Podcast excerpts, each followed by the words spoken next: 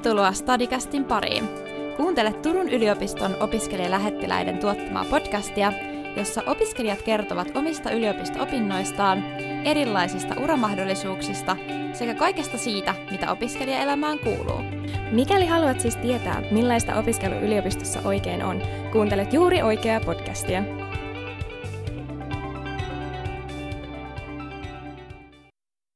Tänään me käydään läpi kymmenen kysymystä, jotka me ollaan saatu lukio-opiskelijoilta, ja me halutaan vähän valottaa teille eri näkökulmista sitä, minkälaista meidän oma opiskelu on ollut, onko se ollut rankkaa, minkälaisia valintoja me ollaan tehty, ja vähän sitä, että miten kaikki käytännön asiat oikein toimii. Meillä on täällä studiossa Juuso.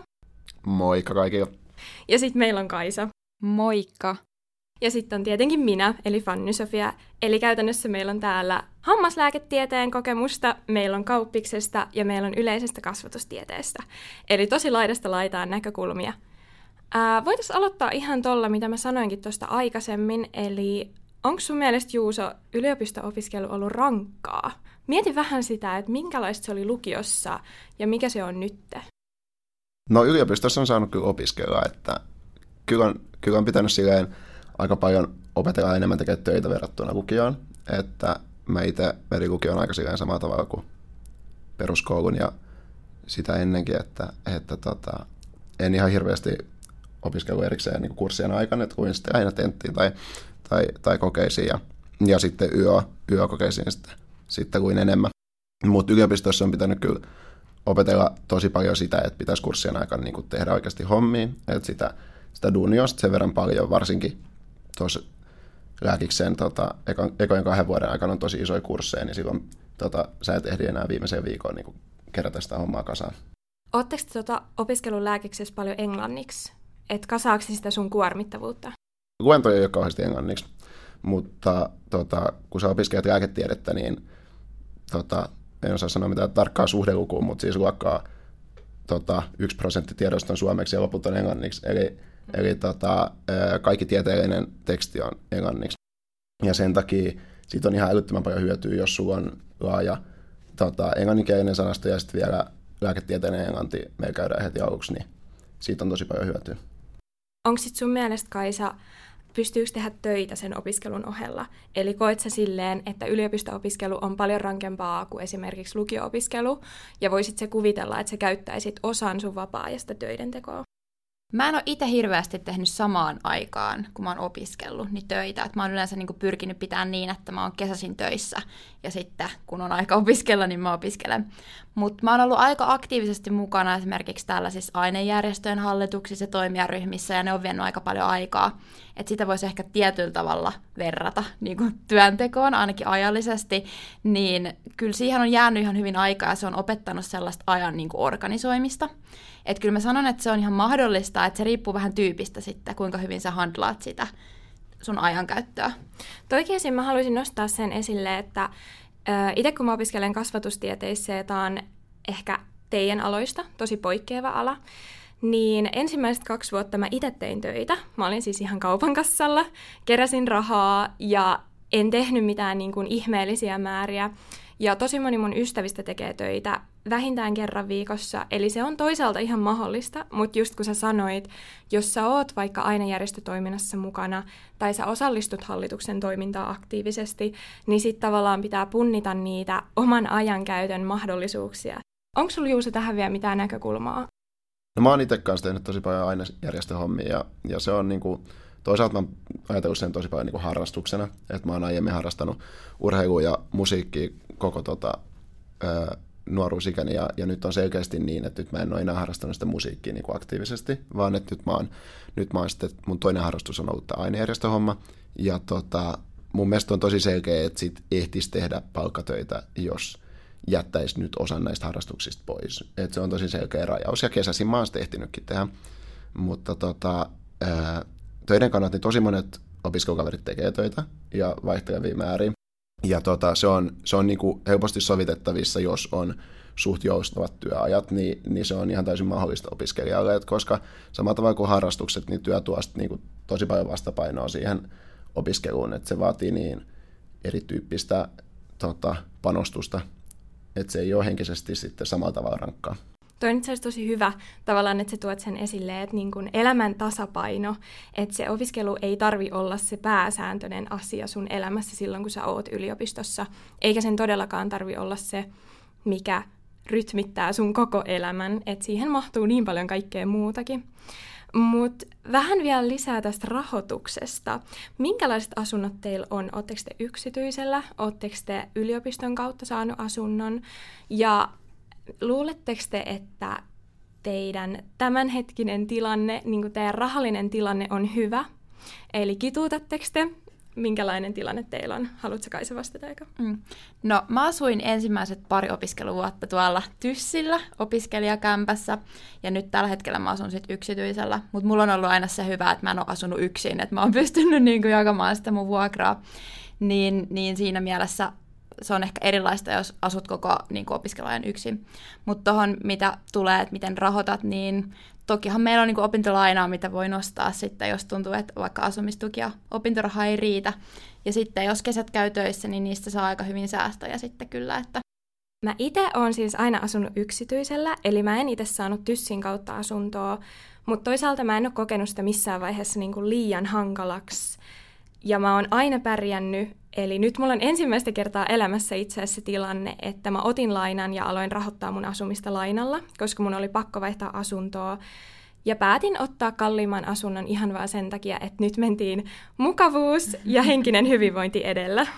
Mulla on tota, ää, mä asun kanssa yksity, yksityiseen vuokranantajalle ja tota, ää, mulla on aika edullinen vuokra, mutta, mutta pääsääntöisesti mä niin kuin rahoitan mun, mun opiskelua ja, ja tota, elämääni sillä, että mä oon ollut ennen tota, yliopisto-opiskelua niin kuin vuoden ajan yhteistöissä ja sitten mä siitä, siitä kasasin, kun mä asuin vielä vanhempien luona, niin mä kasasin siitä tota, semmoisen hyvän pesämunan, jota mä oon sitten tota, kasvattanut lainalla ja sillä, että mä oon ollut kesäisin töissä. Ja mä oon ostanut niin kuin kaikki lainat, vaikka ei olisi välttämättä ollut pakko, niin, niin mun mielestä on ollut ihan fiksua, koska, koska ne lainaehdot on tosi edulliset, varsinkin tällä hetkellä, mutta muutenkin, että niistä saa sitten osan anteeksi, jos valmistuu ajallaan tai oikeastaan jos valmistuu plus yhdessä vuodessa tutkinnon siihen ennustettuun pituuteen nähden, niin, niin mä oon ajatellut sen että, niin, että mä otan mieluummin sen lainan ja elän sitten vähän leveämmin.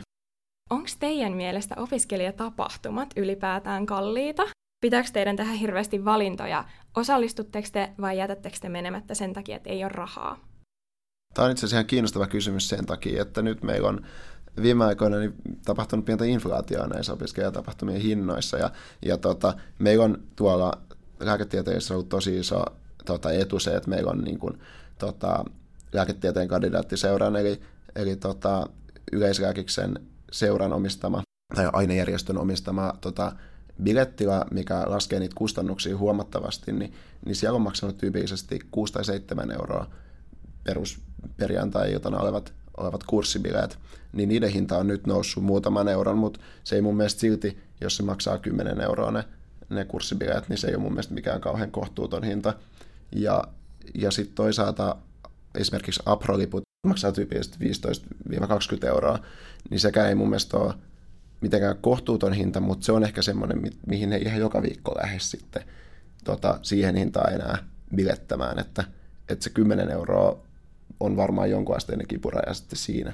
Musta on muuten ihana, että sä sanoit, että teidän bileet perjantaisin, kun musta tuntuu, että koko muu yliopisto bilettää aina torstaisin tai tiistaisin niin. tai keskiviikkoisin, eli keskellä arkiviikkoa. Ja jos se on perjantaina menossa ulos, niin yleensä se tuntuu tosi oudolta, että on ihan silleen, että mitä nyt tapahtuu, että tämä ei ole normaalia. Onko sun mielestä, Kaisa, haluatko vielä sanoa tähän rahalliseen puoleen jotain? Joo, no mä itse asiassa, mulla ei ole mitään tarkkaa tilastoa nyt tästä, mutta mä itse ehkä koen, että meillä siis Turun kauppakorkeassa on ehkä enemmänkin niin, että aika monet tapahtumat on jopa ilmaisia. Ja jos nyt ei puhuta pelkistä bileistä, niin ei sun välttämättä tarvitse aina edes pulittaa niin kuin muutama euroa enempää. Mutta totta kai jos puhutaan jostain bileistä, missä on niin kuin puolet, puolet tykyläisistä, eli Turun kauppateiden ylioppilaiset ry niin kuin jäsenistä on järkkäämässä jotain valtavaa tapahtumaa, totta kai siitä joutuu sitten vähän maksaa. Mm. Mutta en mä ole niin kuin kokenut, että opiskelijatapahtumat olisi ihan hirveän kalliita. Joo. No, mutta okei. Okay. Tämä oli vähän tällaista hauskempaa aspektia, ja okei, okay, raha on aina rahaa. mutta mä haluaisin palata takaisin tähän itse opiskeluun. Kaisa, pääsitkö ensimmäisellä haulla sisään? No mä periaatteessa voisin vastata että kyllä mä pääsin ekalla tavallaan varsinaisella haku, haku, hakemisella sisään, että mullahan oli siis sellainen tilanne, että kun mä kirjoitin vuonna 2014, ja silloiset pääsykoekirjat kauppikseen ilmoitettiin jo marraskuussa, niin mä päätin, että se on vähän liian hevisetti nyt lukea pääsykokeisiin ja, ja tota, ylppäreihin samaan aikaan. Niin, Mutta mut mä halusin mennä kokeilemaan sen pääsykoetilanteen silloin, niin mä ilmoittauduin kyllä sinne kokeeseen, mutta sitten mä kävin sen lottorivin heittämässä sinne silloin. Ja ihan tarkoituksella niin oli ajatus pitääkin se välivuosi, koska mä en ole ihan varma silloin, että haluuks mä kauppikseen. Niin sitten mä ajattelin käyttää sen välivuoden siihen, että mä teen pari avoimen kurssia ja sitä kautta sitten saan tietää, että onko tämä mun juttu vai ei. Niin periaatteessa mä voisin sanoa, että pääsin ekalla sisään silloin, kun varsinaisesti sinne yritin. Plus sulla oli taustalla tämä hyvä vuoden oma motivointi Kyllä. ja semmoinen asioista niin kuin selville pääsy, että itse asiassa ihan hyvä keino. Mulla taas oli vähän sellainen, että kyllä, pääsin myös ensimmäisellä sisään, mutta toisaalta en tiennyt aikaisemmin yhtään, että mihin mä haen. Ja sitten mä hain vähän kaikkea, ja se myös näkyy mun tuloksissa, koska loppujen lopuksi mä en saanut hyviä pisteitä yhtään mistään. Kunnes sitten mä päätin, että kun pääsykoemateriaali ilmestyi, niin mä olin päättänyt, että nyt mä en enää halua velloa. Mä luen tän niin monta kertaa, että mä osaan sen ulkoa, vaikka mä olisin nukkumassa, joku herättäisi, mutta kysyisi silleen, mitä on sivulla 713, niin mä osaisin vastata. Ää, Juusa, sulla oli varmaan vähän erilaiset pääsykokeet kuin mulla mm. ja Kaisalla, niin kerro vähän sun omista. Ainakin siitä saat se eros, että, että mä oon niin kuin, tota, lukion alusta lähtien viimeistään niin kuin, mulla on ollut tietyllä tapaa tähtäimessä silloin tota, lääkiksen pääsykoe ja sitten mä vaan keväällä päätin, että mihin kaupunkiin ja ö, kumpaa alaa, että onko se yleislääketiedettä vai hammaslääketiedettä ja sitten kun ylioppilaskirjoitusten jälkeen, niin sitten mä aloin sillä aika, aika tota, intensiivisesti preppaa vielä, vielä pääsykokeeseen. Oikeastaan luin niihin sitten vielä enemmän kuin lukenut ylioppilaskirjoituksia. Ja tota, no sitten mä pääsin onneksi ensimmäisen kerran sisään, että, että siinä oli varmasti apua siitä, että oli lukenut myös ylioppilaskirjoituksiin samana keväänä, niin sitten oli tuoreessa muistissa ne asiat. Mutta koit sen tosi henkisesti kuormittavaksi, että sä luit nämä molemmat asiat, sä luit ensin ylppäreihin ja sitten sä luit pääsykokeisiin? Täytyy ehkä myöntää, että ne ylioppilaskirjoitukset jäi vähän pienempään osaan, että mä en sitten ehkä käyttänyt niihin kevään niin paljon voimavaroja kuin mä olisin voinut käyttää. Että jos mulla olisi ollut sellainen tilanne, että mä en tiedä minne mä haen tai mä haluan välttämättä saada tota YÖ-kirjoituksista ihan älyttömän hyvät arvosanat. Et, et mä olin ehkä sitten henkisesti valmistautunut siihen, että se on loppukeväässä vasta se iso, iso työrupeama. Tota, tästä me itse asiassa päästään siihen, että keväällä 2020 tulee opiskelijavalintauudistus. Ää, ja täällä on kysytty, että ää, miten tämä opiskelijavalintauudistus vaikuttaa itse siihen hakuun. Eli opiskelijavalintauudistushan varmaan moni tietää, tarkoittaa sitä, että suurin osa paikoista täytetään YO-todistuksen perusteella. Pääsykokeista ei luovuta ihan täysin, mutta pääsykokeet yritetään muuttaa sellaiseen muotoon, että ne olisi kaikille tasa-arvoisia. Eli halutaan esimerkiksi näistä preppauskursseista eroon, valmennuskursseista, ja koe ei vaadi ennakkovalmentautumista. Tämä opiskelijavalintauudistus saattaa stressata aika paljon ja saattaa tulla sellainen olo, että mun pitää tehdä täydellinen tai mun pitää suoriutua täydellisesti YO-kokeissa. Onhan se osittain, kyllä, se tulee vaikuttamaan, pitää miettiä jo niitä aineita, mitä halusin YO-todistuksessa painottaa, mutta toisaalta mikään ovi ei sulkeudu. On esimerkiksi lisätty tosi paljon avoimen väylän reittiä yliopistoon. Sä voit opiskella vuoden avoimessa. Sen jälkeen hakee eri kautta yliopisto-opiskelijaksi. Toisaalta sulla on myös mahdollisuus tehdä se valintakoe. Eli mitä mä haluaisin sanoa siihen valintakokeeseen tärppejä, koska ei voi va, niin kuin ennakkovalmistautua, niin mä oon aivan varma, että siinä valintakokeessa tulee kuitenkin jotain sen alan tekstejä. Esimerkiksi kasvatustieteessä on ollut keväisin vakavakoeaineisto, mikä sisältää erilaisia tutkimusartikkeleita kasvatustieteellisistä asioista, esimerkiksi koulutuspoliittisista ilmiöistä, sun muusta, niin todennäköisesti koe pysyy samankaltaisena, mutta sitä materiaalia ei vain lueta etukäteen. Eli jos yhtään mietityttää, mitä vaikka maantieteen alalla on, tai kasvatustieteellisestä, tai vaikka nyt kauppiksessa, niin kannattaa ehkä käydä vähän katsomassa niitä aikaisempien vuosien pääsykokeita, koska tekstin rakenne on todennäköisesti kuitenkin sama. Oletko kai se kuullut teillä esim. Vaikuttaako matikka tosi paljon? Pärjääkö teillä lyhyellä matikalla? Tosi hyvä kysymys. Musta tuntuu, että tota varmaan aika moni voi pohtia, että jos matikka ei ole se vahvin, ja sitten kuitenkin haluaisi hakea kauppikseen, että onko se niinku ehdoton no no. Mutta mä sanoisin, että oman, jos miettii ihan opiskelua, niin kyllä mulla on paljon kavereita, ketkä on tullut lyhyellä matikalla, ja matikka ei ole se pääjuttu ollut koskaan, ja silti porskuttaa hyvin eteenpäin, että en niinku stressaisi siitä liikaa. Toki jos sä haluat lukea vaikka rahoitusta tai taloustiedettä pääaineena, niin se on matemaattista ja siellä ehkä niin kuin matikkaa tarvii enemmän, mutta sekin on sitten omasta motivaatiosta kiinni, että kuinka paljon sitä haluaa oppia. Et mä en niin kuin näkisi, että se matikka on niin kuin iso kysymys. Ää, puhutaan vähän sivuaineista, koska sivuaineet kiinnostaa myös monia. Minkälaisia kieliä teillä on? Minkälaisia muita opintoja teillä on sisältänyt teidän tutkintoa? Haluatko aloittaa, Juuso? No, mä voin aloittaa, mutta meillä ei kyllä ihan kauheasti sivuaine tota, keskustelua tai tällaista sanaa edes kauheasti käytetä, koska tämä tutkintohan on tosi pitkälle niin kuin määritetty etukäteen, että mitä sun pitää lukea, jotta sä voit valmistua hammaslääkäriksi. Ja tota, käytännössä meillä on semmoisia tota, linjoja, joissa käydään sit oikeastaan tutkinnon ulkopuolisia opintopisteitä jo. Et mä oon itse itse tota, tällaisella kliinisellä tutkijalinjalla, jossa on siis ideana tutkijaksi, lääketieteen tutkijaksi kasvaminen ja, ja tota, nämä opintopisteet on mahdollista käyttää joko meidän valinnaisopintoihin tai sitten tota, aikanaan tohtoritutkintoon, eli joka tulisi sitten tämän tota, lisensiaatin tutkinnon jälkeen. Kielten suhteen niin kaikki kieli on mahdollista tietenkin opiskella ja niitä, niitä on mahdollista valita ja on itse asiassa ihan hyvät, hyvät, tota, hyvä, hyvät mahdollisuudet valita niin, kuin, niin, että sulla on käytännössä mahdollisuus mennä niille kursseille. Mutta tota, meillä on lääkiksessä erityisesti pakolliset tota, lääketieteellisen ruotsin ja englannin kurssit, ja sitten sen lisäksi ensimmäisen vuosikurssilla on mahdollisuus lukea latinaa, lääketieteen latinaa, niin tota, lyhyt yhden opintopisteen kurssi. Eli tämmöiset kurssit mä oon itse käynyt, plus sitten tietenkin suomen kielen tota, erityisesti tämmöiseen potilasviestintään painottuva kurssi, niin on kuuluu myös pakollisena Joo. opintoihin. Mulla on tota, itsellä kasvatustieteessä on itse asiassa aika laajat mahdollisuudet opiskella sivuaineita, eli voi valita kaksi sivuainetta, voi jopa tehdä kolme pientä, jos haluaa, tai sitten tekee yhden ison laajan. Eli toisaalta sulle niin kuin hammaslääkikseen verrattuna sitten on paljon enemmän mahdollisuutta, koska on tällainen gener- generalistiala, niin just lukea niitä kieliä ja kaikkea. Sitten mä oon itse vähän mennyt sen mukaan, että mä aloitin sosiaalitieteet, mutta sitten mun motivaatio ja into ei riittänyt, jotenka mä jätin ne kesken. Mä olin tehnyt kymmenen opintopistettä ja sitten mä päätin, että no mä menkin aivan toiseen suuntaan. Ja tosi moni meillä lukee psykaa, mutta mä en itse kokenut sitä ehkä kaikista mielenkiintoisimpana. Ja sitten mä löysin sellaisen kuin monikulttuurisuus, mitä ei itse asiassa tarjota meillä yliopistossa ollenkaan pääaineena.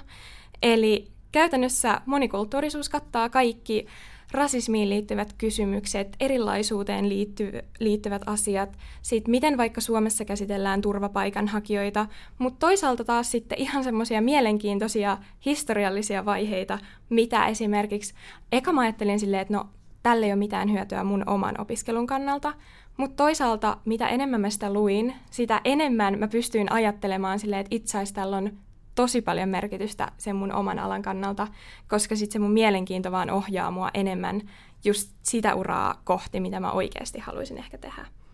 Ja sitten mulla on toisena toi ympäristötiede. Mä hain aikaisemmin maantietoa ja ehkä sen kautta sitten mulla tuli sellainen, että no, et pystyisinköhän mä lukea sitä mantsaa jotenkin eri tavoin yliopistossa. Eli vaikka mä luen kasvatustieteitä, niin mun mielestä se ei sit poissulkenut sitä mahdollisuutta, että mä voisin ottaa sieltä luonnontieteen laitokselta kursseja. Eli se on kyllä ollut tosi mielenkiintoista, on oppinut paljon uusia asioita. Ja lisäksi mä oon lukenut tosi paljon kieliä, että näköjään on vähän sellainen ihminen, että aloitan ja lopetan. Mutta ihana, toi kuulostaa just siltä, mikä on myös yksi yliopiston suola, että sä voit vähän hakea myös siellä sitä omaa suuntaa, että mikä sua kiinnostaa ja opiskella tosi erilaisia juttuja. Että se on myös Turun yliopistossa tosi hienoa, että meillä on tällainen monitie, moni niin kuin tieteinen tämä, että pystyy ottaa vaikka, vaikka mä oon kauppiksessa, niin mä voin ottaa sivuaina just vaikka psykalta tai, näin, että se on musta kanssa niin kuin yksi opiskelun niin kuin makeus. Niin kuin Kaisa sanoi, niin se on kyllä tosi siistiä, että pystyy hakemaan, niin meikin pystyy käymään yksittäisiä kursseja muita aloita ihan, ihan miten vaan. Tästä ihan loppuun mä haluaisin vielä kysyä Kaisa sulta, koska sä oot viidennen vuoden opiskelija. Onko sun mielestä gradun tekeminen vaikeaa? Gradun mä aloitan itse varsinaisesti kirjoittaa tuossa tammikuussa, mutta onhan sitä pitänyt nyt vähän niin kuin pyöritellä sitä aihetta jo. Mutta ehkä mä peilaisin sitä siihen, minkälaista oli kirjoittaa kandia. Eli mä niinku miettisin sen niin, että jos ei ole hirveästi muita kursseja siinä samalla kun tekee, niin aika niinku helposti se tulee kasaan. Toki se varmaan riippuu vähän tyypistäkin, että miten luonnistuu tällainen tieteellinen kirjoittaminen. Minkälaiset raamit teille on asetettu gradulle? Onko teillä joku tietty sivumäärä siinä? Mä luulen, että siinä ei ole ihan tarkkaa sivumäärää. Enemmän se sisältö niin kuin ratkaisee siinä. Mutta Joo. tästä mä tiedän ehkä kertoa teille sitten myöhemmin, kun mä aloitan sen tammikuussa. Me otetaan innolla. Haluaisitko vielä hammaslääketieteen osalta sanoa, että onko teillä kandia?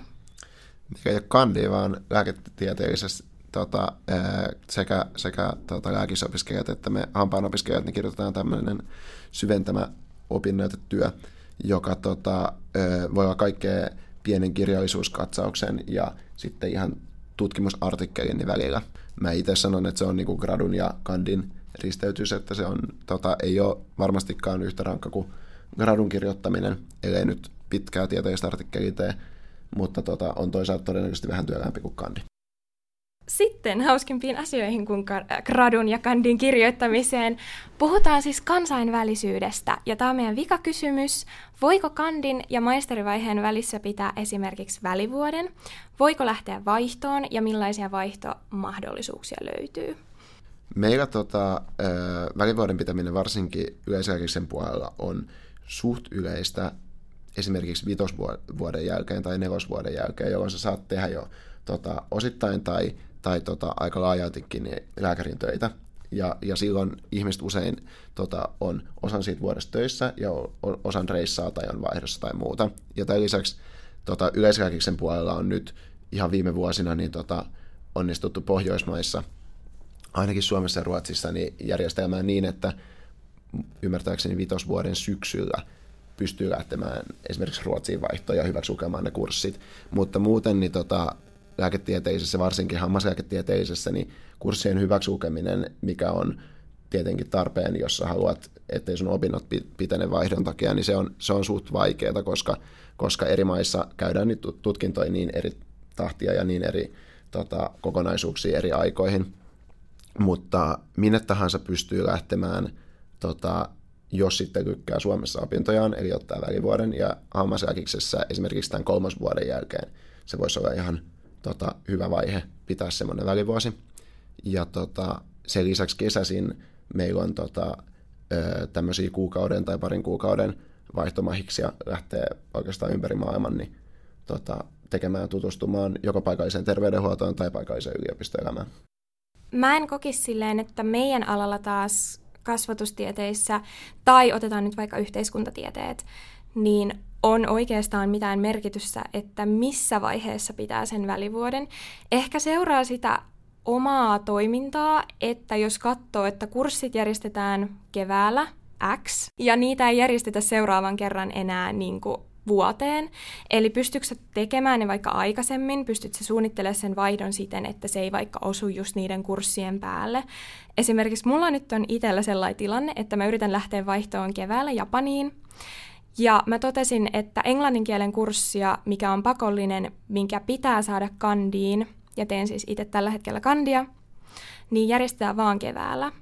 Mutta senkin mä sain järkättyä silleen, että mä menin vaan toiseen ryhmään, mä laitoin opettajalle viestiä, että hei, vaikka en opiskele opettajan koulutuslaitoksella, voinko osallistua teidän englannin kielen kurssille? Ja tänä avulla mä sain tavallaan sitten tämän stressipesäkkeen pois tästä. Ja todellisuudessa ainakin meidän laitoksella niin vaihtoja tehdään ihan milloin tahansa. Et yleinen ehkä on just se vasta kandin jälkeen ja just tässä maisterivaiheen ja kandin taitoksessa. Meillä Turun kauppakorkeassa kyllä tosi moni lähtee vaihtoon. Ei se ole tietenkään mikään pakollinen juttu ja ei tarvi lähteä, jos ei, jos ei halua, mutta tosi moni kyllä lähtee ja oikeastaan musta tuntuu, että aika moni lähtee ehkä just sen kandin jälkeen, mutta on myös toki niitä, ketkä tekee kandivaihdon. Mutta meillähän on se niin kuin hienous tavallaan, että pystyy lähteä esimerkiksi Erasmus-vaihtoon niin sekä kandissa että maisterissa. Ja sä voit saada sen Erasmus-tuen vuoden niin kuin vaihtoon molemmissa näissä tutkinnoissa. Että oikeasti, jos haluat kunnon, niin kuin, kunnon kautta tavallaan kansainvälistyä, niin se onnistuu tosi hyvin. Ja meillä on tosi paljon vaihtopaikkoja, mihin on suhteellisen helppokin kyllä päästä. Toi on itse asiassa ihan sika hyvä, että sä sanoit tuosta, että voi saada sellaista apurahaa, koska itse asiassa mä koin myös sen, että mä oon aina halunnut lähteä Japaniin, mutta mä en ole tehnyt sitä sen takia, että mä tiedän, että se on rahallisesti niin iso satsaus. Mutta nyt kun mä menen sinne sit yliopiston kautta, niin mä saan siihen apurahaa. Sinne voi myös hakea sellaista erityistä tukea ja yliopisto takaa sen, että kaikki pystyy maksaa lennot, eli ei ole niin lennoista kiinni, että pääseekö se vaihtoon vai etkö se pääse. Lisäksi vaihtoajaksi annetaan isompaa opintolainaa, mikä tietysti on sitä sun oman lainan kasvattamista, mutta toisaalta se voi olla sun ainoa mahdollisuus ikinä tehdä jotain näin siistiä ja jotain niin erilaista. Ää, ihan tähän loppuun. Haluaisitteko kertoa lyhyesti, että minkälaisia harjoitteluja voi tehdä ja missä niitä voi tehdä? Ehkä lähinnä se, missä niitä voi tehdä. No meillä on ainakin Turun kauppiksessa tosi monilla tekee sellaisia treenijaksoja. Ja ne voi olla ihan niin kuin yksityisillä yrityksillä tai sitten valtiolla tai, tai mitä ikinä. Ja niitä on aika paljon tarjolla mun mielestä niin kuin opiskeluvaiheessa ja opiskelijoille. Et se on aika hyvä, hyvä vaihtoehto. Mutta sitten toki myös yliopistolta voi hakea tällaista harjoittelutukea ja päästä sitten taas sellaisiin harjoitteluihin, mitkä, mitkä on ehkä valtiolta enemmän, ja niihin, niihin ehkä tarvitaan tällaista niin kuin, tukea, jotta he ottavat sinne harjoittelijan, mutta niin on tosi paljon eri vaihtoehtoja, ja jos haluaa tosiaan niin kuin, tehdä töitä ja harjo, jonkun harjoittelujakson opiskelujen niin kuin, aikana, niin kyllä se onnistuu. Meillä on tota, ammatillisesti, kun me valmistetaan kuitenkin hammaslääkäreiksi ja kliinikoiksi, eli jotka hoitaa ihmisiä, niin tota, ää, siinä mielessä hyvä tilanne, että me voidaan hakea töitä ihan mistä tahansa. Eli sä voit olla töissä Utsjoella tai Helsingin keskustassa ja kaikkea tarvitaan kuitenkin hammaslääkäreitä. Mutta tota, opiskelujen aikanahan ää, käytännössä hammaslääkärin töitä saa tehdä nelosvuosikurssin jälkeen kesällä, kun on tämmöiset tietyt tentit, jotka pitää läpäistä, että sä saat oikeudet toimia hammaslääkärin sijaisena. Ja silloin useimmat sitten on kesän niin sanottuna kesäkandeina, eli, eli sitten töissä, missä ikinä ovatkin, yksityisellä tai julkisella sektorilla. Mutta tota, sitä ennen on myös tosi paljon vaihtoehtoja. Mä oon itse ollut esimerkiksi lähihoitajana, eli terveydenhuoltoalalla kuitenkin, mutta tehnyt tota, semmoista työtä, mihin ei, ei tota, ää, tarvita sitten ammat, ammatillista tota, hyväksyntää. Virallisesti en ollut lähihoitajana, vaan hoito, hoiva-avustajana tai joku vastaava työnimikä. Mutta sitten sen lisäksi sä voit tehdä esimerkiksi tutkimusta yliopistolla.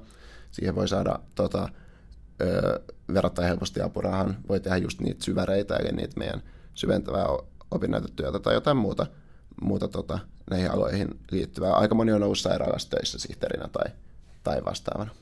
Meillä yleensä kehotetaan menemään harjoitteluun vasta siinä maisterivaiheessa, mutta niin kuin sä sanoit, kesäharjoittelu on myös niin kuin tosi hyvä vaihtoehto, ja itse mä oon itse asiassa pohtinut sitä. Eli sitten mä saisin tavallaan, lähtis pois se aspekti, että mun pitäisi etsiä kesätöitä, vaan sitten mä etsisin sen harjoittelupaikan.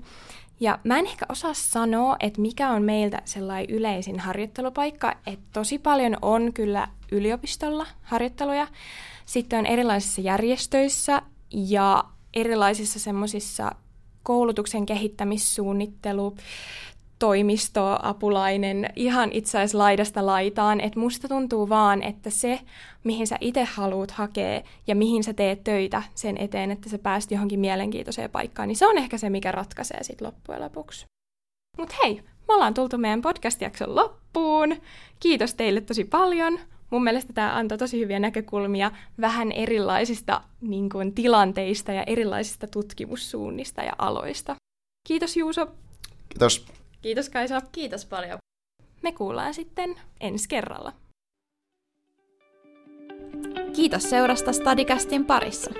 Kuullaan jälleen ensi kerralla ja muista aina, ajattele, kyseenalaista, inspiroidu.